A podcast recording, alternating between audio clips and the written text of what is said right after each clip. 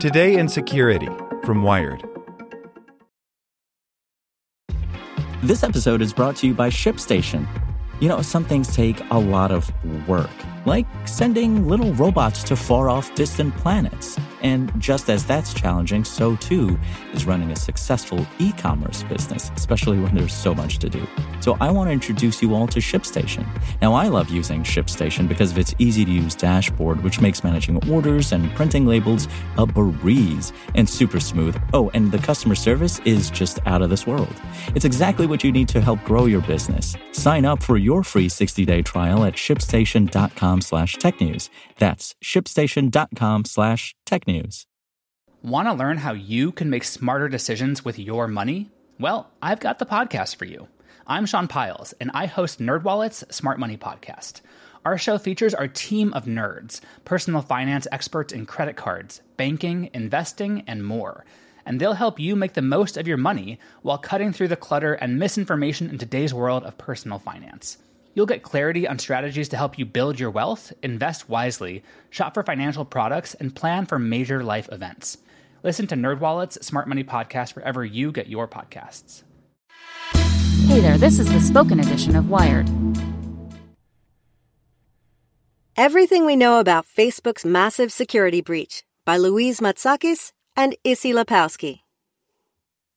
Facebook's privacy problems severely escalated Friday when the social network disclosed that an unprecedented security issue, discovered September 25th, impacted almost 50 million user accounts.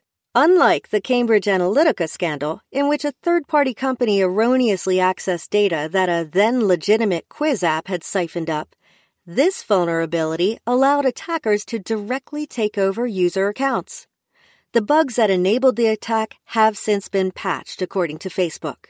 The company says that the attackers could see everything in a victim's profile, although it's still unclear if that includes private messages or if any of that data was misused. As part of that fix, Facebook automatically logged out 90 million Facebook users from their accounts Friday morning, accounting both for the 50 million that Facebook knows were affected and an additional 40 million that potentially could have been. Later Friday, Facebook also confirmed that third party sites that those users logged into with their Facebook accounts could also be affected. Facebook says that affected users will see a message at the top of their newsfeed about the issue when they log back into the social network. Your privacy and security are important to us, the update reads. We want to let you know about a recent action we've taken to secure your account. The message is followed by a prompt to click and learn more details. If you are not logged out but want to take extra security precautions, you can check online to see the places where your account is currently logged in and log them out. Facebook has yet to identify the hackers or where they may have originated. We may never know, Guy Rosen, Facebook's vice president of product, said on a call with reporters Friday. The company is now working with the Federal Bureau of Investigation to identify the attackers. A Taiwanese hacker named Chang Chi Yuan had earlier this week promised to live stream the deletion of Mark Zuckerberg's Facebook account, but Rosen said Facebook was not aware that that person was related to this attack. If the attacker exploited custom and isolated vulnerabilities, and the attack was a highly targeted one, there simply might be no suitable trace or intelligence allowing investigators to connect the dots, says Lukas Olejnik, a security and privacy researcher and member of the W3C Technical Architecture Group. On the same call, Facebook CEO Mark Zuckerberg reiterated previous statements he has made about security being an arms race. This is a really serious security issue, and we're taking it really seriously, he said. I'm glad that we found this and we were able to fix the vulnerability and secure the accounts, but it definitely is an issue that it happened in the first place. The social network says its investigation into the breach began on September 16th when it saw an unusual spike in users accessing Facebook. On September 25th, the company's engineering team discovered that hackers appear to have exploited a series of bugs related to a Facebook feature that lets people see what their own profile looks like to someone else. The View As feature is designed to allow users to experience how their privacy settings look to another person.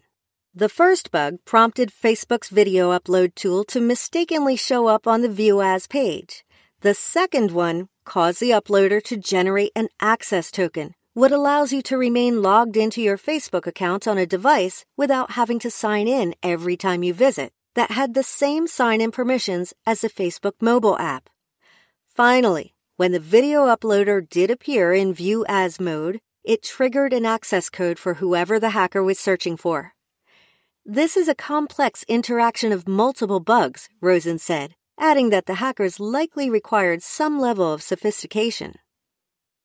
That also explains Friday morning's logouts. They serve to reset the access tokens of both those directly affected and any additional accounts that have been subject to a view as lookup in the last year, Rosen said. Facebook has temporarily turned off view as as it continues to investigate the issue. It's easy to say that security testing should have caught this, but these types of security vulnerabilities can be extremely difficult to spot or catch since they rely on having to dynamically test the site itself as it's running, says David Kennedy, the CEO of cybersecurity firm TrustedSec. The vulnerability couldn't have come at a worse time for Facebook, whose executives are still reeling from a series of scandals that unfolded in the wake of the 2016 U.S. presidential election. A widespread Russian disinformation campaign leveraged the platform unnoticed, followed by revelations that third party companies like Cambridge Analytica had collected user data without their knowledge. The social network already faces multiple federal investigations into its privacy and data sharing practices, including one probe by the Federal Trade Commission and another conducted by the Securities and Exchange Commission. Both have to do with its disclosures around Cambridge Analytica. It also faces a specter of more aggressive regulation from Congress on the heels of a series of occasionally contentious hearings about data privacy. After Facebook's announcement Friday, Senator Mark Warner, Democrat, Virginia, who serves as vice chairman of the Senate Intelligence Committee, called for a full investigation into the breach. Today's disclosure is a reminder about the dangers posed when a small number of companies like Facebook or the credit bureau Equifax are able to accumulate so much personal data about individual Americans without adequate security measures, Warner said in a statement. This is another sobering indicator that Congress needs to step up and take action to protect the privacy and security of social media users.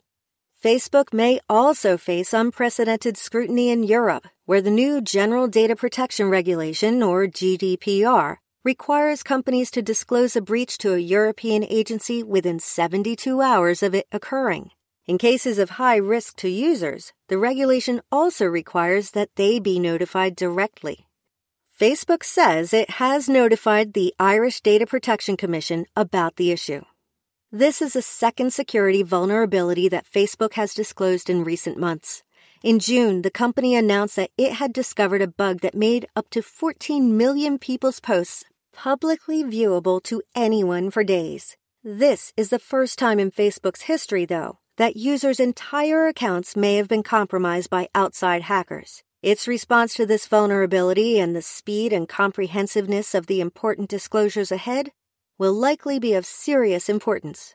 Once again, all eyes are on Mark Zuckerberg.